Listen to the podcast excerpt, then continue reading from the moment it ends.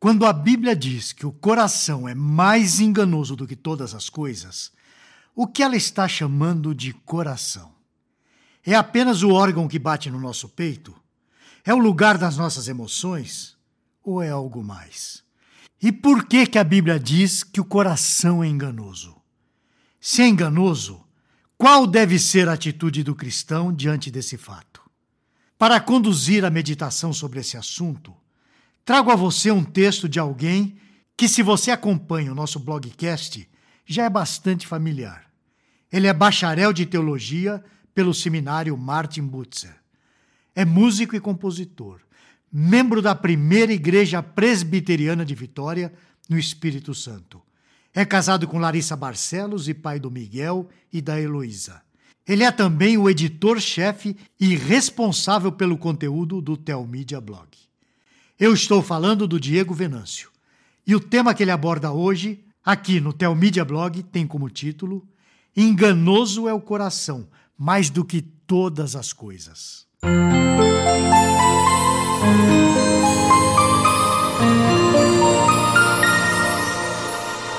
O coração é mencionado em verso e prosa pelos poetas através dos séculos. É bonito ler nas poesias os sentimentos, os anseios que parecem estar somente em nosso peito. Eu me lembro agora mesmo de uma poesia transformada em canção, ou talvez seja uma canção transformada em poesia, de autoria de Chico Buarque e Edu Lobo, chamada Choro Bandido. Vamos ouvir. Mesmo que os cantores sejam falsos como eu, serão bonitas, não importa, são bonitas as canções. Mesmo miseráveis os poetas, os seus versos serão bons. Mesmo porque as notas eram surdas quando um Deus sonso e ladrão fez das tripas a primeira lira que animou todos os sons.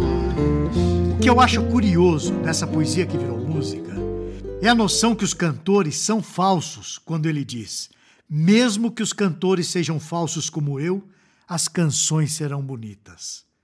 Outro poeta, Fernando Pessoa, já havia dito a mesma coisa da seguinte maneira: o poeta é um fingidor.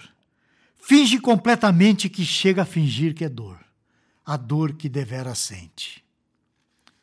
Todos nós sabemos, intimamente, que existe uma incompatibilidade entre o ideal e o real.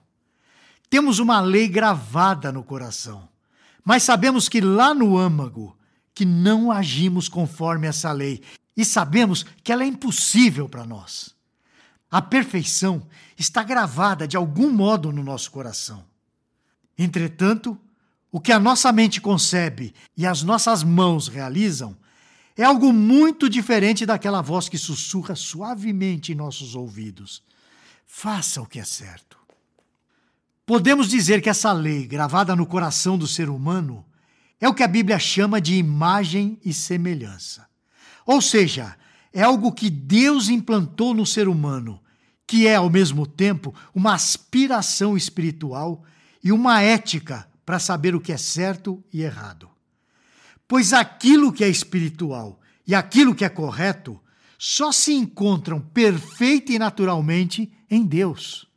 Portanto, para sabermos qualquer desejo espiritual ou convicção ética, é necessário que isso nos seja dado por Deus. Em Provérbios, no capítulo 4, versículo 23, nós lemos, abre aspas, sobre tudo que se deve guardar, guarda o coração, porque dele procedem as fontes da vida.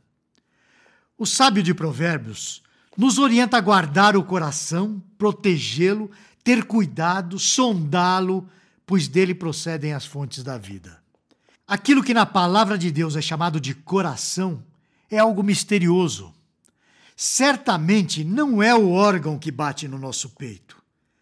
Na linguagem poética, quando se usa o termo coração, refere-se a algo maior, maior do que o órgão que bombeia o sangue, irrigando o corpo. Não desprezamos a importância do coração em nosso organismo, mas não é sobre esse coração que as escrituras e os poetas falam. Para os poetas, o coração é onde sentimos as coisas, é onde guardamos as emoções. Na cultura hebraica, o coração poético, digamos assim, é chamado de vísceras. É lá onde sentimos o que frequentemente chamamos de borboletas no estômago, aquela sensação de estar diante da pessoa amada. Para os poetas e na cultura hebraica, essa é a área das emoções. O coração na cultura hebraica é aquilo que podemos chamar de mente, onde nasce o pensamento que gera o desejo. É a matriz da volição, o dínamo da vida. O coração é aquilo que nos move, onde nascem as ideias que nos preparam para as realizações que se seguirão. Por isso o texto de Provérbios fala em fontes de vida. Então, o que a Bíblia chama de coração fica mais acima das vísceras e do coração poético. É a mente, é mais o cérebro. O cérebro é um órgão misterioso. Conexões elétricas que produzem sinapses, que geram constantes imagens e pensamentos involuntários sobre os quais não temos o menor controle. O que podemos fazer é orientá-los, estimulá-los, dar alguma ordem, algum destino para esses pensamentos, mas mandar na produção cerebral é impossível. Também é certo que o pecado corrompeu o funcionamento do nosso organismo e das nossas funções cerebrais também. Ou seja, alterou as nossas aspirações, a nossa ética, de tal modo que a palavra de Deus afirma em Jeremias, capítulo 17, versículo 9. Abre aspas. Enganoso é o coração, mais do que todas as coisas, e desesperadamente corrupto. Quem o conhecerá? Fecha aspas. Nesse texto de Jeremias, Deus está falando sobre o pecado, sobre como o povo traiu a Deus, confiando em homens, em ídolos e em tantas coisas, tirando Deus da sua confiança e esperança.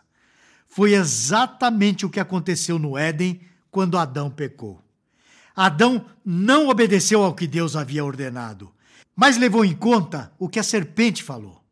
A partir daí, a nossa mente não consegue mais ter comunhão com o Senhor e nem obedecer a Ele. Estamos completamente contaminados pela idolatria e pelo egocentrismo. Desde então, não somos mais confiáveis. Não podemos confiar em qualquer coisa que vem à nossa mente. Não podemos nos levar mais a sério. E essa é a razão da importância de levarmos muito a sério a palavra de Deus, revelada na Bíblia. É na palavra de Deus que temos o alimento, o combustível, a revelação verdadeira sobre a realidade das coisas, tanto a nossa própria realidade, quanto a de todas as coisas com as quais nós nos relacionamos. O homem natural, ou seja, aquele que não é regenerado, que não teve um encontro com Cristo, é completamente escravo dos seus próprios desejos, é escravo do seu próprio coração. Entretanto, quem já foi alcançado pela graça salvadora de nosso Senhor Jesus Cristo, não é mais escravo dos seus ímpetos. A partir de então, declaramos guerra a toda a produção maligna do nosso coração. O nosso desejo agora é o de somente obedecer à palavra de Deus, mudando ou revertendo o que ocorreu no Éden no momento da queda. Antes, houve desobediência à palavra de Deus. Agora, declaramos guerra a todas as vozes que tentam nos desviar do caminho da vida. Como disciplinar ou doutrinar a nossa mente, a nossa produção cerebral descontrolada? Temos que irrigar a nossa mente, ou o nosso coração, com a palavra de Deus. Devemos mergulhar a nossa mente na perspectiva de mundo do nosso Deus. Precisamos lutar contra aquilo que nasce em nós naturalmente.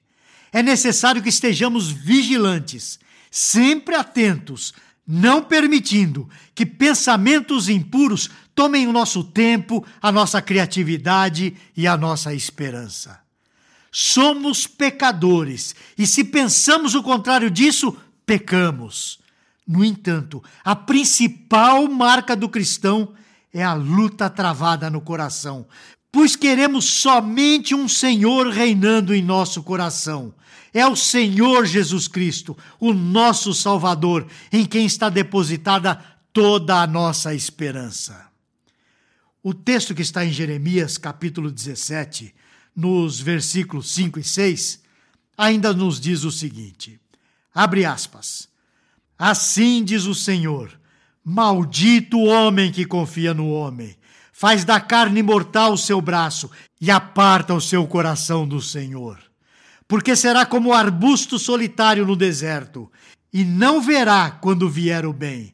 Antes, morará nos lugares secos do deserto, na terra salgada e inabitável. E no mesmo capítulo 17, agora nos versículos 9 e 10, lemos o seguinte, abre aspas. Enganoso é o coração, mais do que todas as coisas, e desesperadamente corrupto. Quem o conhecerá? Eu, Senhor, esquadrinho o coração, eu provo os pensamentos. E isso para dar a cada um segundo o seu proceder, segundo o fruto das suas ações. Fecha aspas. O Senhor esquadrinha o coração e prova os pensamentos. Os nossos pensamentos não estão escondidos. Deus leva em conta os nossos pensamentos porque os pensamentos são produzidos pelo nosso coração.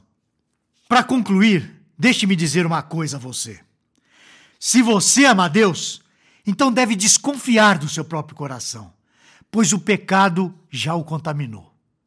Contudo, também deve protegê-lo para que ele deseje somente a Deus e você caminhe de maneira correta diante dele. Veja o resultado disso em Jeremias 17, nos versículos 7 e 8. Abre aspas. Bendito o homem que confia no Senhor e cuja esperança é o Senhor. Porque ele é como árvore plantada junto às águas, que estende as suas raízes para o ribeiro e não receia quando vem o calor. Mas a sua folha fica verde. E no ano de sequidão não se perturba, nem deixa de dar fruto. Fecha aspas.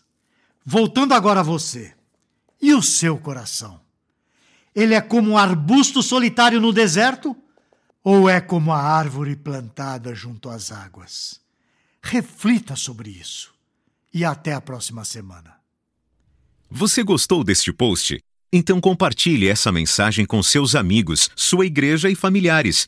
Coloque o seu e-mail no nosso blog para não perder nenhum post. Siga-nos no Facebook, Instagram e Twitter. Conheça a Telmídia, vídeos cristãos para você e sua família. 15 dias grátis. Assista quando quiser, onde quiser.